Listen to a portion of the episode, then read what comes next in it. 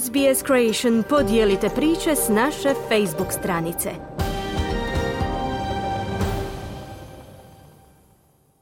I dok se dijelovi Australije nastavljaju boriti s ekstremnim vremenskim prilikama, stručnjaci za klimu kažu da bi se zemlje ove godine mogla suočiti s dodatnim brojem požara. Najnoviji podaci Zavoda za meteorologiju ukazuju na činjenicu da je zemlja tijekom lanjske godine bila vlažnija i toplija u odnosu na australski prosjek, posebice na jugoistoku, gdje su obilne kiše prouzrokovale poplave. Istovremeno žitelji regije Kimberley nastavljaju borbu s poplavama koje su zapadnoaustralske vlasti opisale kao najgore poplave s kojima se ta država ikad suočila. Poplave su prouzrokovale odcijepljenje čitavih zajednica od ostatka države, zatim poplovljavanje mnogobrojnih domova i značajno oštećenje infrastrukture. Bivši povjerenik Novog Južnog Walesa za požare i spašavanje, Greg Mullins, je kazao da bi to mogao biti početak još jedne klimatske katastrofe. Unfortunately, we'll see wild swings. So we'll go from flooding There'll be grass fires. They're starting already because the red centre of Australia has gone green. Nažalost, svjedočit ćemo divljim promjenama počevši od poplava pa sve do požara, koji su već počeli s obzirom na to da je Australski crveni centar pozelenio tijekom poplava. Jednom kada se ta trava osuši, suočit ćemo se s požarima nakon dolaska El Ninja, pojašnjava Malins. La Ninja je prirodni fenomen koji se događa svako 3 do 7 godina, donoseći veću količinu oborina na istok Australije u odnosu na prosjek. El Niño pak uzrokuje posve suprotne, vrućije i sušnije ekstremne vremenske obrazce. Ipak, vlažnije vrijeme potiče rast biljaka, koje se u vrućim sezonama suše, povećavajući rizik od izbijanja požara niskog raslinja. Klimatska savjetnica i profesorica Leslie Hughes je kazala da ovog ljeta očekuje dodatnu količinu oborina, a shodno tome i poplave prouzrokovane zasićenim riječnim slivovima. Ona kaže da Australija treba poboljšati sustav upravljanja prirodnim katastrofama, s obzirom da se suočava s pogoršanjima hitnih situacija. We absolutely need to stop subsidizing the fossil fuel industry and instead use that money to help communities cope Apsolutno moramo prestati subvencionirati industriju fosilnih goriva i umjesto toga upotrijebiti taj novac da pomognemo zajednicama da se nose s krizom te da se prilagode sve opasnijim vremenskim uvjetima. Usto, moramo vrlo brzo prijeći na 100% obnovljivu energiju, kao i pomoći ostalim zemljama svijeta da učine to isto, zaključila Hughes.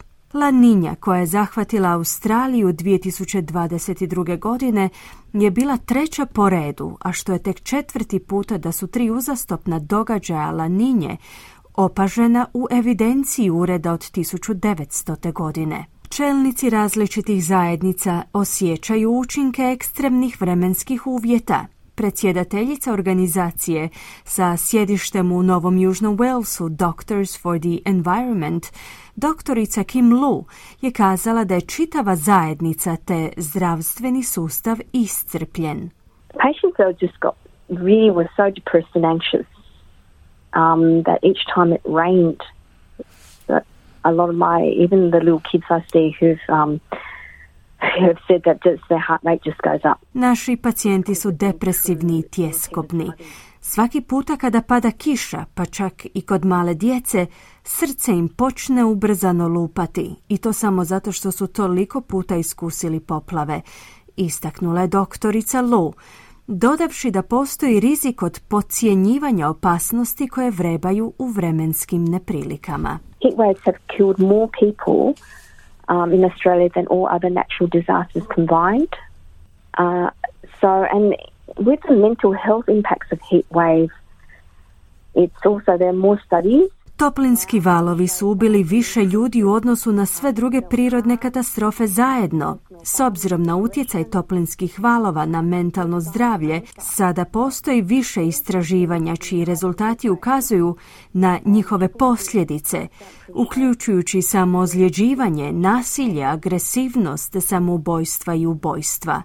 Sve to povezano s toplinskim valovima i ljudi još uvijek nisu u stanju u potpunosti prihvatiti razarajući učinak takvih nepogoda, naglasila je Lu. Martin Pritchard, direktor organizacije Environs Kimberley, koji potječe iz poplavama pogođenog grada Bruma u zapadnoj Australiji, je kazao da je rekordna količina oborina u toj regiji bila traumatična i razarajuća za tamošnje stanovništvo. On kaže da su lokalni ljudi, uglavnom pripadnici starosjedilačkih naroda, usmjereni na prikupljanje humanitarne pomoći i oporavak. Right now, people are really concentrating on uh, making sure that people have food and shelter. U ovom trenutku ti su ljudi usmjereni isključivo na osiguravanje hrane i skloništa, kao i na planiranje ponovne izgradnje razrušenih udaljenih zajednica, a koje su uglavnom zajednica aboriđina ovdje u Kimberliju, izjavio je Pritchard. Jednako tako je i na sjeveru poljoprivrednik iz Sunshine Coasta Mick Dan je kazao da su poplave poremetile prodaju. year I can remember in terms of just interruptions to our uh, forecasted um, farming plan. Uh, we've had up here in Queensland, we had continual floods back to back for about four months. Ovo je bila najgora godina koju pamtim u smislu pukih prekida predviđenog plana uzgoja. Imali smo ovdje u Queenslandu kontinuirane poplave unazad četiri mjeseca nekako bismo ponovno sastavili naše poljoprivredno imanje i sadili usjeve, a onda bi se na nas obrušila ogromna količina kiše. To pak znači da smo doista imali poremećenu sezonu, a što utječe na poskupljenje voća i povrća. Uočili smo porast cijena posvuda, kazao je Den, naglasivši da je potrebno uspostaviti dugoročna rješenja za smanjenje pritisaka s kojima se suočavaju poljoprivrednici. Klimatski vijećnik David Caroli smatra da je smanjenje emisija štetnih stakleničkih plinova ključno dugoročno rješenje koje će smanjiti neželjene učinke klimatskih promjena na vremenske sustave i pomoći u zaštiti zajednica. No poljoprivrednik Dan ističe da je možda malo prekasno za klimu da djeluje u korist poljoprivrednika. What we're experiencing now is what scientists were telling us was going to happen 10 years ago. Uh, you know, like the 1997 report Ono što sada doživljavamo jest ono što su nam znanstvenici prije deset godina govorili da će se dogoditi. Kao što je izvješće iz 1997. jasno reklo da će naša klima postati vlažnija i toplija, a protekla je godina bila primjer takve klime. Dakle, mi poljoprivrednici se zapravo samo trebamo prilagoditi. Prošli smo točku u kojoj smo bili u mogućnosti ublažiti svoj put kroz klimatske promjene. Moramo razmotriti prilagodbu naših resursa i metoda kako bismo bili u mogućnosti nositi se s ovakvom klimom, prokomentirao je Den. Greg Malin se smatra da je vlada uložila napor u provedbi preporuka Kraljevskog povjerenstva u vezi s međunarodnim postupcima u slučaju prirodnih katastrofa. No kako ističe, veća pozornost bi se trebala usmjeriti na smanjenje emisija stakleničkih plinova. It's been very difficult because they've gone from one disaster to another. Another impact of climate change is compounding disasters. Bilo je vrlo teško jer su išli iz jedne katastrofe u drugu. Još jedan utjecaj klimatskih promjena je pogoršanje vremenskih katastrofa. Dakle, dok se oporavljate od jedne, druga je već na putu. Vrlo je teško time upravljati, a ono na što se vlade doista moraju usredotočiti jest minimiziranje učinaka klimatskih promjena. Dakle, moramo ubrzano smanjiti emisije, jer trebamo misliti na to kakav ćemo planet ostaviti u nasljeđe našim unucima i budućim generacijama, na posljedku je kazao Malins. Želite čuti još ovakvih tema? Slušajte nas na Apple Podcast, Google Podcast, Spotify ili gdje god vi nalazite podcaste.